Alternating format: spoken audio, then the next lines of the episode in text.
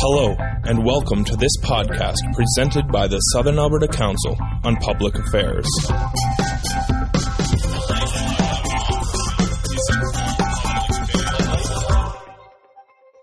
Welcome to SACPA, and uh, my name is Ted, Ted Mitsui, and I'm the moderator today. Uh, before I say anything, please do not forget two things. Turn off your cell phone. Pay up. Ten dollars in the basket on a, at each not, table. Not necessarily in that order. Except the speaker, he gets a free lunch. Uh, Southern Alberta Council on Public Affairs is a non-profit volunteer organization uh, financed by your membership, donation, as well as some profit from uh, ten dollars you pay for the lunch. And also, uh, I wish to thank, on behalf of SACPA, University of Lethbridge, that provides uh, help in public relations and some donations, as well as the Country uh, Kitchen Catering, which provides excellent lunch, as well as other media such as Shaw T V, which you will watch again if you like on Sunday afternoon, four thirty, is that? four thirty on Shaw T V, as well as uh, other media like Lethbridge Herald and other media which covers this event quite well. And I'd like to thank them for their cooperation. Now, uh, Occupy movement took me a great surprise. I just ran into them in New York when I was looking for a good place to eat. And uh, I thought that the Wall Street area might be a good place to find a good uh, restaurant. And I ran into this group of people who were occupying a public square. And I just wondered why four helicopters were hover, hovering on top of Manhattan Island all day long. And uh, uh, this uh, group of people in the square in, in front of Wall Street was very peaceful. I ate free meals for two days. I didn't require any payment, et cetera. It was a very curious event, and I'm glad that our popular speaker, Trevor Harrison, is here to explain to us, to us what this is all about. And of course, uh, Trevor is not a stranger for us. He is a frequent speaker at this forum here. He's a professor of sociology, specializing in political sociology, as well as associate director of Prentice Institute, as well as co-director of Parkland Institute.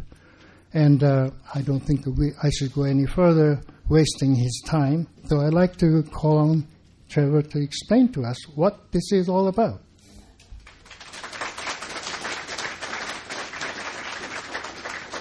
Uh, well, I uh, thank you for uh, having me here uh, today. This this is a wonderful crowd. I'm so glad that uh, you could all come out to this, that you weren't preoccupied, um, if I can put it that way.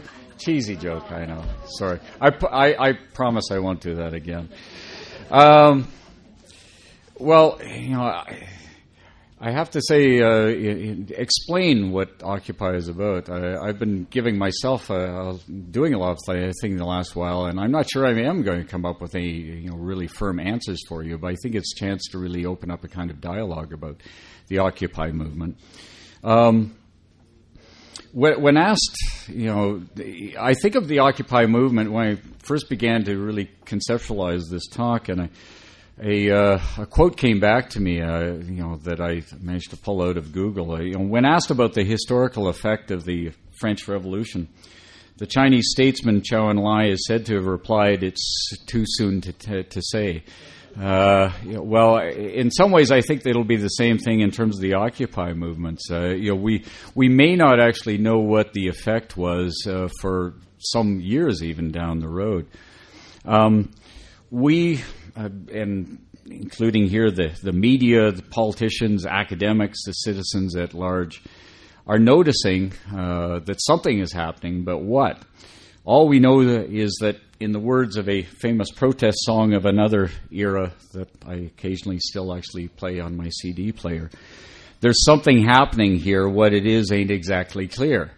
Uh, and I think that's the reaction of a, of a lot of people. Certainly there, uh, the, the Occupy movement gets uh, you know, accolades and, uh, and uh, support from a number of quarters, and, and in fact, Uh, fairly substantial in some polls. And then there's other people who want to reject the movement out of hand as a bunch of uh, lazy kids who, you know, live in their parents' basement and, you know, have nothing better to do. Or, as I think it was Newt Gingrich said the other day, uh, get a haircut and get a job. Uh, you know, so there's kind of these, these polls there. But for a lot of people, I think there's a kind of, uh, you know, what is it? It ain't exactly clear. Uh, and in some sense today, I'm, I, I think it would be too much that I could suspect uh, or expect that I would bring about clarity. Uh, from day to day, as I've watched the Occupy movement, and even within a single day, I have to say, uh, my observations and thoughts have changed. My own sense of footing on this particular topic is uncertain, which is... Uh, You know, I have to say it's kind of like the shifting ground underneath. It's like Lethbridge and all the sand here or something. Usually when I give talks at these things, it's kind of like, yeah, I have a pretty good sense of, you know, what I'm going to say. Little, little less so, I will confess today. I was, I, uh, in fact, quite fortunate, I think, to listen to uh, two quite impressive young people in Edmonton this past uh, weekend. Uh, Uh, Parkland Institute held its uh, uh, annual, fifteenth annual uh, conference up at the U of A, and uh, it was really outstanding, and I would put out an invite to all of you uh, next year. Next year's will be even better, so you should come out for that. But uh, we actually invited at somewhat late notice a couple of people from Occupy Edmonton to come out, and... Um, What I, I, I'll suggest is that, you know, the uh, it, it's way too easy sometimes to say, uh, as is, you know, the, the common complaint of older generations for centuries, going back, in fact, to the days of uh, Socrates, that, you know, oh, those young people, you know, they're you know they're apathetic, they don't care, you know, blah, blah, the world's going to hell in a handbasket and the young people are to blame for it. Um, but, you know, listening to those two young people who came out from Occupy Edmonton uh, really gave me a sense of uh, real hope for the future, because uh, both of them were exactly what we always ask of young people to be. Uh, they were engaged, they were thoughtful, they were phenomenally articulate, uh, they were not Uh, there on just kind of a whim. And they actually did have a real sense of uh, social justice and a sense of a vision about they want a better world. And after all, that's understandable, because they are going to be the ones in large part who are going to have to pick up the pieces uh, that is uh, you know, resulting from uh, the destruction we've seen in the last few years, environmental, economic, and otherwise. So... Um, So they helped me actually to understand it a little bit better way, I think, you know, uh, meeting, talking with them, what is actually going on. At the same time, um, what I'm going to tell you today is not terribly uh, conclusive, uh, but instead what I'd like to suggest is kind of an invitation to thinking about and an invitation to uh, helping me even understand better uh, what is actually occurring. Um, the When I began thinking about what I would say, I thought, okay, well, I need some kind of structure for this. So, uh, well, gee, I, they asked me what I was going to talk about, so I actually stuck it uh, on the promo there. So there's a number of questions that were actually on the ad. Um, can I just push kind of the forward button yeah, here? Is the, that the, the arrows? The arrows. Oh, right here. Perfect. Hey. Okay. Um, so here were the questions that hopefully are the ones that actually dragged you out for for this. Uh, is the Occupy movement, uh, of, is it a movement in the sense of past movements or just a passing uh, phenomenon?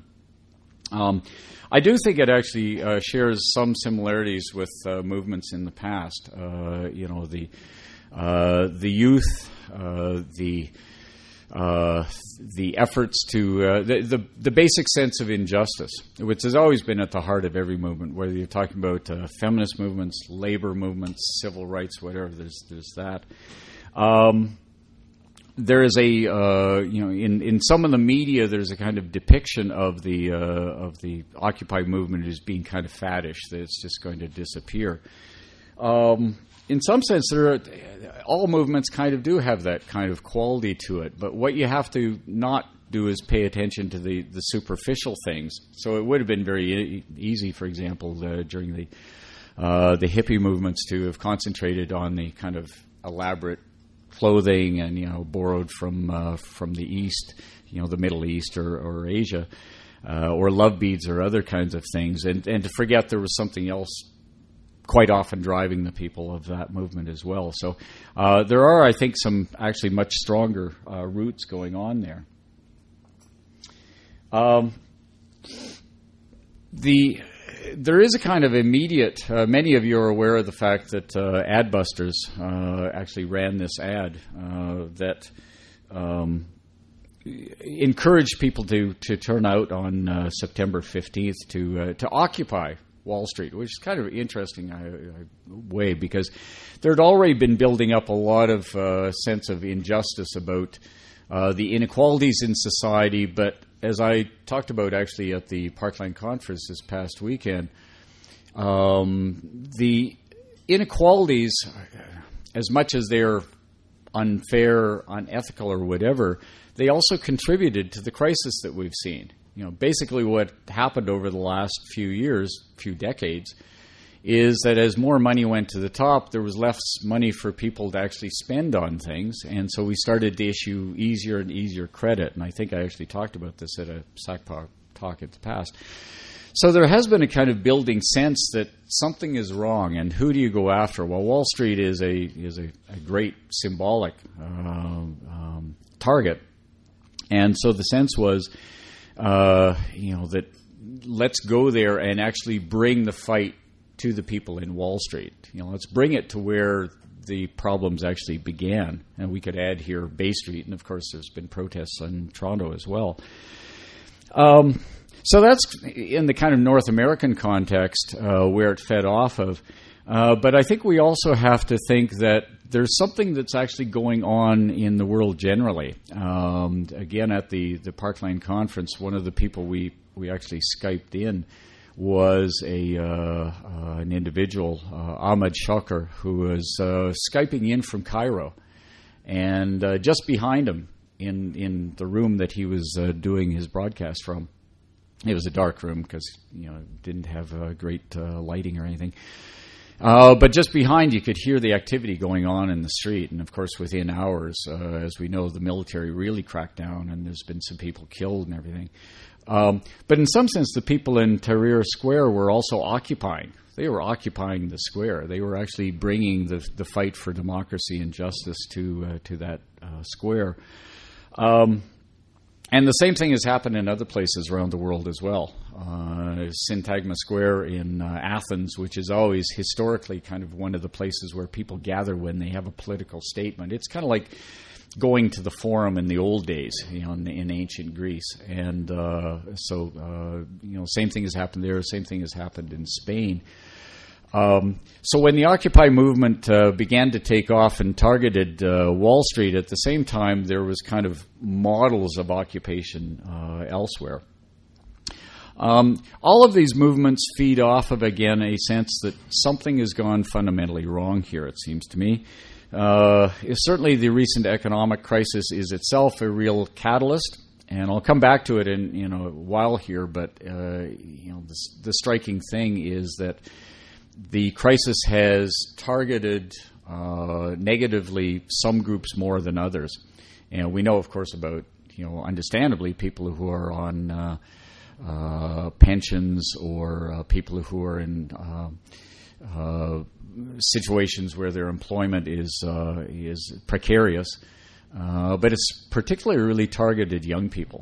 Uh, and again, uh, as I said, I think they understand very well uh, some of the nature of what's going on. There's also environmental concerns here. you know, the uh, it's it's hard to separate. We cannot separate economic the economic crisis for from the the crisis of the environment that is going on. Our economy is running in such a way that it's not sustainable. You know, life is not sustainable. Uh, anybody who actually studies what is going on in terms of not only just climate change itself, but the depreciation of resources, the uh, extinction of various species, from from the very small and microbic to the large, knows that something is fundamentally wrong here. Um, Stagnant social mobility. Now, it hasn't. This actually hasn't happened so much in Canada yet, although it is it is creeping. Um, and in that sense, we actually have to understand that the the Occupy movement is not just a homogenous movement. It's it's a variegated movement, and it has different impulses and rhythms depending on where you go, from country to country, from city to city. Uh, in the United States, however, and it's it's really interesting. I when I came back from Edmonton uh, the other day, and I had to go shopping because I realized I had absolutely no cream for my coffee in the morning, and I'm going through Safeway, which would have been a real tragedy, I have to tell you, by the way. So I'm going through Safeway, and uh, and I see a Time magazine. I don't subscribe to it, and I don't often buy it, but the cover, if you've seen it, is about has uh, you know something heading like. Has uh, the age of social mobility come to an end in the United States? You know, is it is the American dream dead? Now, anybody who's studied it knows that that, in fact, is the case. It's actually been dying for a long time. The United States, uh, you know, to be born poor in the United States is to stay poor. You know, that's the way it is. To actually, on the other hand, to be born rich is to stay rich. And so the American dream has been dead for a long time, anybody who's studied it. But it's actually finally, reality has now pierced the image. And so uh, now Time magazine is actually talking about it. So in the context of restrained, constrained opportunity structures, that also is underlying it. The sense that it doesn't matter what you do, this is a rigged game, right, is, I think, at the heart of this.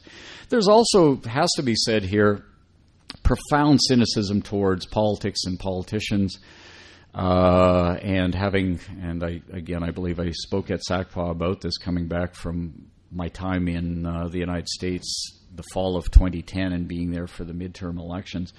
Anybody who actually watches what's going on there, and of course they once again are having some disputes and crises and manufactured crises in Congress. Anybody who watches the American uh, political system has to be cynical. But then again, look at Greece and look at Italy. You know, where now you basically in Italy you have an unelected premier with an entirely unelected cabinet. Uh, you know, so democracy is in crisis, and people realize they're they're cynical about their politicians, but I think they're also very concerned about the state of democracy. And then you have the media, which is, you know, would rather concentrate about Dancing with the Stars or something than talking about real issues. So how how can you not be cynical about the media, who, uh, quite frankly, in the context also of the Occupy movement, is uh, you know, has already designed its frame about how it wants to talk about it, because it doesn't know how to think creatively about anything. It just already goes in there with a story and, and you know, wants everybody to be props in a story that's already written. So, you know, so, and again, thankfully, I have to say a lot of citizenry at large, however, actually are becoming or have become at least as cynical about the media as they are about their politicians. And from cynicism always springs hope eternal. Um, so here was a uh, just a wonderful sign. I uh, picked this up in an article the other day. I I, I kind of like that one, actually. Um, I did actually write a uh, chapter in a book some years ago that uh, was called the, uh, the Best Government Money Can Buy. It was about Alberta. It kind of goes along with the same theme here, actually. Um, one of the other questions that I uh, you know put in the program, is there a connection between the Arab Spring or other protests and Occupy? And I I've already kind of addressed this. Yes and no. I mean, so you, when we look for uh, connections, sometimes we think about, okay, are operatives going out there, or is there money being funneled to, you know, support these things? You know, there's nothing uh, like that. But on kind of some much higher level, there is a uh, there are connections between these, and I. One of the things is, I think, is this general sense of unfairness. Yeah, it's a, there's a um, we think about populist movements as something that actually arose in the uh, late nineteenth century, and actually the term arose with the American political uh, system in the late nineteenth century and became very popular, of course, throughout the twentieth, and here in, in Canada and here also in Alberta. So we're very well uh, aware of the uh, idea of populism. But in fact, before the term was ever uh, coined, uh, you can go back to uh, some of the early kind of peasant movements in uh, England, various parts of Europe.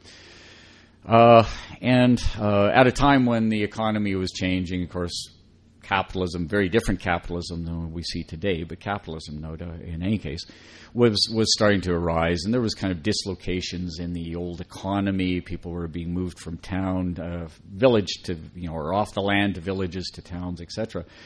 And one of the things that was, was present in all of these uh, debates, these pre-populist, populist movements, was a sense of the moral economy. Uh, and it seems to be actually a kind of human trait that we're all born with a sense of what is intrinsically moral, uh, that when that things are fair or unfair.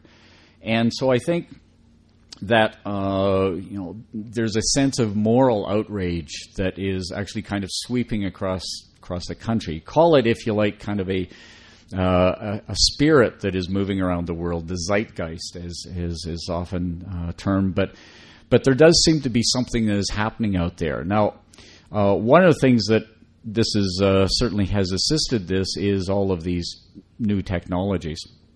Uh, you know, it's it's no surprise that uh, uh, you, you see people in the crowds, and of course they're all holding up phones, and they're they're finding out what's going on elsewhere, and they're talking to friends, and there's the networking through uh, Facebook and all all other kinds of means. Um, what this means is that uh, not only uh, information about uh, you know uh, Sidney Crosby's return to the ice goes viral, uh, but also uh, you know, what's going on in terms of some event in some other place suddenly becoming going viral as well. So we know about these these uh, things in real time. Um, there is a bit of a problem. I'll just uh, you know mention this briefly. I was actually at an Am- Amnesty International uh, talk last night, and uh, I was talking about uh, there, there was a panel about the Middle East and about Bahrain, but also the just the crackdown. And of course, also the these new technologies have been used uh, against people as well. So unfortunately, the the Facebook thing is kind of a double-edged sword. So uh, governments actually use a lot of these technologies to track down, as new ways of surveillance to find the people that they want to crack down on, you know. But on the positive side, it's actually allowed for, in some sense, the creation of kind of global movements. And uh, as long as the uh, the anti-globalizers have been uh, around, and it's been a few decades now, one of the ideas has been, how do we create a kind of a world movement? Well, in some ways, this is kind of, in its nascent form, the beginnings perhaps of something like that. There's also, I think, some really interesting similarities for with uh, other early uh, movements. Certainly, uh, you know, the uh, nonviolence movements uh, that uh, Gandhi uh, launched years ago in India. Uh, you'll notice that, uh, in contrast to the um, sometimes protests do end up being conflictual, and so you have kind of pitted battles. You know, we saw like the battle in Seattle, or, you know, we saw things in Quebec City, and often, you know, frankly, I think there's uh, agents provocateurs have been involved in some of these things, but the fact is sometimes the conflicts have become quite real. Um, but it was actually quite noticeable about uh, certainly a lot of the Occupy movements in North America, and I'll, I'll set aside here again because there's very specific things that have gone on to some extent in the United States, place like Oakland. But it's quite often there's been a fair amount of nonviolence, even in the face of provocation. There is a uh, real similarity here with the uh, civil rights sit-ins. You know, I mean, you occupy schools or you occupy uh, various other places. Um, you know, th- this seems to me sharing some similarities with the similar civil rights movements. There's also a uh, that kind of rejection of uh, corporatism. There's a, uh, a a great article. It wasn't empirical by any means, but uh, and I forgot to take it out of the Globe and Mail, but It was several days ago. There was someone, uh, a, uh, I believe, uh, an American, probably writing, you know, coming out of California, and uh, he had obviously been part of the quotes hippie generation.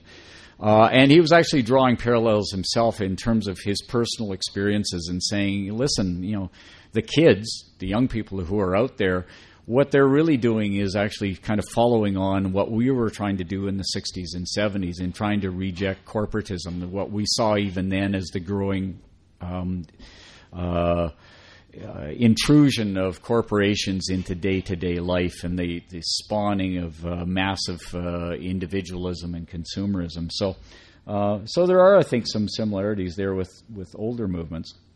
And there's also some ties to some more recent movements. Uh, you know, the anti-globalization W T O protests of the late nineties and uh, early two thousands, which unfortunately then the uh, after nine eleven, any kind of disputes or arguments with the state, everybody became security conscious. Everybody was, you know, afraid you've, you've got to be in line. You can't. You've got to conform. No one raises any kind of questions or, or arguments. That got shut down. Okay, but there was already this kind of anti-globalization. There's something going wrong here, and it what it is ain't exactly clear, but we want it changed. So that was already happening. And that follows then, is followed by the anti-war protest, which in some sense, again, says there's something wrong here. In this case, what we see is the corporations are going to get rich out of having everybody fight each other. And there was a lot of money made out of uh, the war in Iraq and subsequent conflicts. More recently, again, and and uh, you know, I, I well, I won't say I hate to refer back to it because I'm actually really proud of it. Part of the uh, the Parkland conference this past weekend, we also had a speaker come up from Wisconsin with the uh, A F L C I O to talk about what's been going on down there and efforts to shut down the labor movement in that state and other American states. Um, One of the things that in Wisconsin happened was, uh, you know, people, and it wasn't only uh, unionized public workers, but eventually also private sector workers as well, joined in support of the union members there. And they actually went into the legislature and they sat down. They took it over. So before there was an Occupy Wall Street uh, movement, Uh, workers in uh, Wisconsin went in and they took over their own legislature. They didn't let the Republic, the newly elected Republican governor throw them out of there, and they launched a protest about what was happening. Finally, uh, it may surprise some, but uh, you know, I think there's also on the level of discontent some similarities with the Tea Party movement. Um, Irrespective of what we might think of the Tea Party leadership or their prescriptions about how to deal with things, the discontent, the anxiety, the fear is actually very similar. You know, they're different populations. The Tea Party movement is populated with generally somewhat older groups of people, but there is a kind of um, similarity in terms of the anxieties. So, so I'm going to show you a few quick little slides here, because a PowerPoint is really boring if you don't have a few pictures.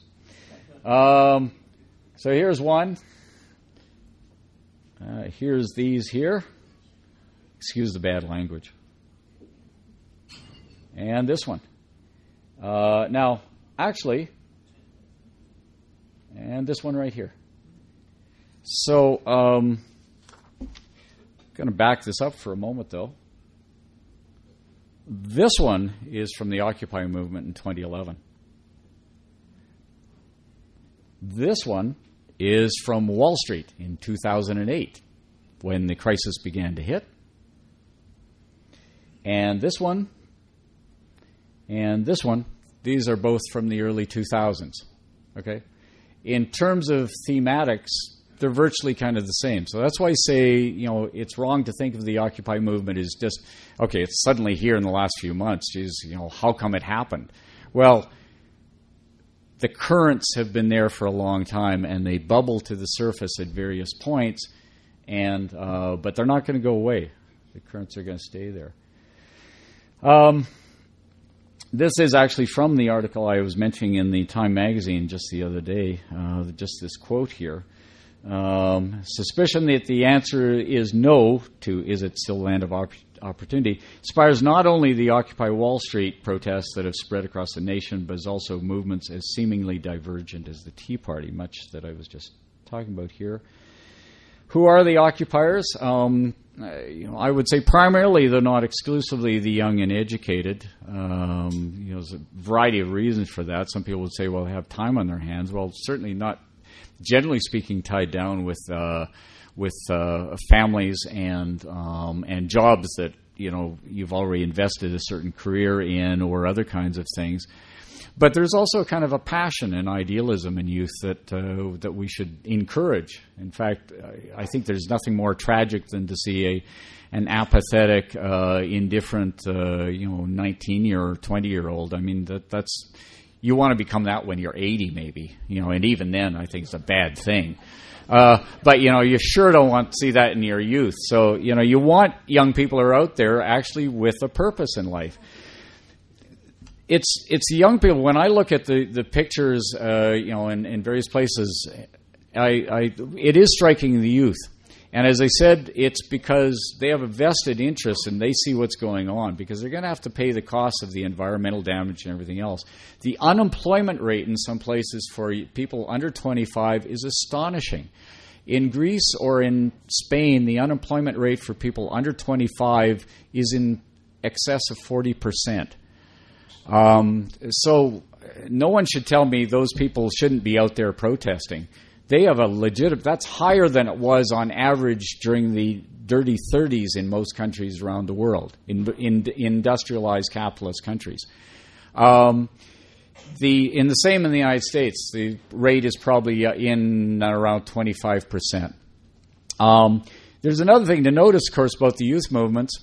They are not uh, like myself and perhaps a number of you, as I shouldn't uh, you know, suggest that too hard, because maybe you are perhaps incredibly uh, adept with technologies, but youth are particularly adept with technologies, and that's why they can use all those phones, and they can talk to each other, and they can get messages out. So again, it's understandable that youth would be involved in these.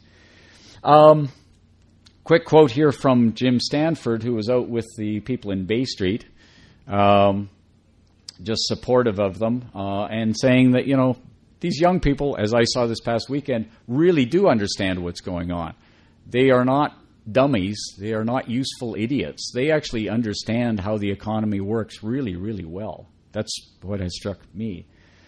Um, Jeffrey Sachs, uh, you know, well-known economist as well, uh, you know, you know, also supporting many of the ideals of the uh, the movement. Um. Tactics and strategy. Does Occupy have a coherent message? Uh, no, not in the sense of formal demands, although some people within the movement have suggested they realize that at some point they have to do that. One of the things that's happened is this is actually democracy as performance. So we talk about democracy, but we actually don't quite often actually practice it. We don't actually engage in a democratic discussion. This tends to be a kind of a strength for the movement in small groups, but it's also a weakness in terms of dealing with the wider society who immediately wants kind of a solution to things. Um, the uh, um, this also is a problem, of course. The media doesn't get kind of the nice sound bites, uh, or, or things don't fit into the frame. So that's why the media is having a real tough time with the Occupy movement. I'm going to go, a, uh, if I have, can just borrow a couple more minutes here. I just want to tell a little story here. This is the story of Georgia. Pulled it out. Georgia was a thirty-one-year-old performance artist from Greece, and she was actually used to, in a European sense, having these assemblies where people actually sat down and talked. And what happened on August second was she went out to, uh, there was supposed to be kind of a, the prelims to having the uh, the Wall Street uh, uh, the takeover on September seventeenth. When she got there, she said, she noticed that there was kind of people at the top, uh, you know, speaking with the mics, like me. And they were going to, and they had kind of an agenda, and they were telling the people in front, this is what we're going to do and how we're going to set it up. And from her own past experience in kind of real democracy, she jumped up and seized the uh, the mic, um, and uh, someone said she was disruptive, hysterical, and tactical.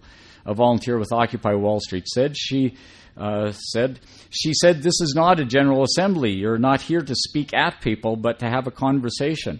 And so what they did was they broke into what they refer to as horizontals. So people actually began dialoguing. And that was the end of kind of, we have leaders here, you know, take me to your leader. Well, instead, that kind of evaporated. And but much to the frustration of kind of mainstream uh, uh, you know, media and politicians. Uh, what's the response of authorities? Well, it's important to notice here it's it's varied from place to place, uh, and and even from day to day again among uh, various people. The Obama administration Republicans don't quite know what to do with it. Uh, in uh, you see kind of varied responses across the country. I think many municipalities have just simply hoped that it'll die of attrition in Canada, and to some extent the weather, uh, the winter is going to assist them in that. Um, and one of the main tactics, though, that all progressive movements face in uh, North America and the Western world generally is that the media immediately delegitimizes them. You know, so we allow you free speech, it's just that we don't allow you to be taken seriously. Right? So, you know, as soon as you say something, it's, you know, we, we just kind of write you off as being kind of uh, unimportant. So go away and talk, but, you know, we won't pay attention. You won't change anything. Um, some quotes here. Interesting one here, actually, from Ron Paul, who's kind of a uh, adventuresome libertarian uh, congressman. He actually has referred to it as a legitimate effort, but that's uh, not the Republican view of it by and large. And uh, President Obama has, for the most part, attempted to try to co-opt it. He doesn't want to. He, he he's hoping that he can win an election if he keeps these people on side. What we know is actually most people polled in the Occupy movement don't particularly care for the Republicans or Democrats. And in fact, some people have talked about this could be the spur to creating a third party in the United States.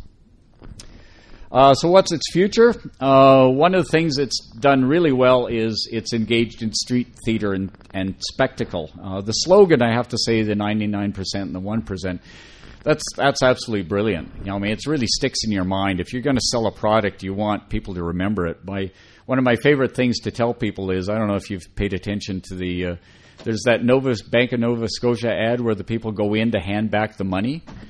I absolutely hate that ad. I don't like those people at all, but I can't forget it, right? So, I mean, that's what you want. So it's a great slogan.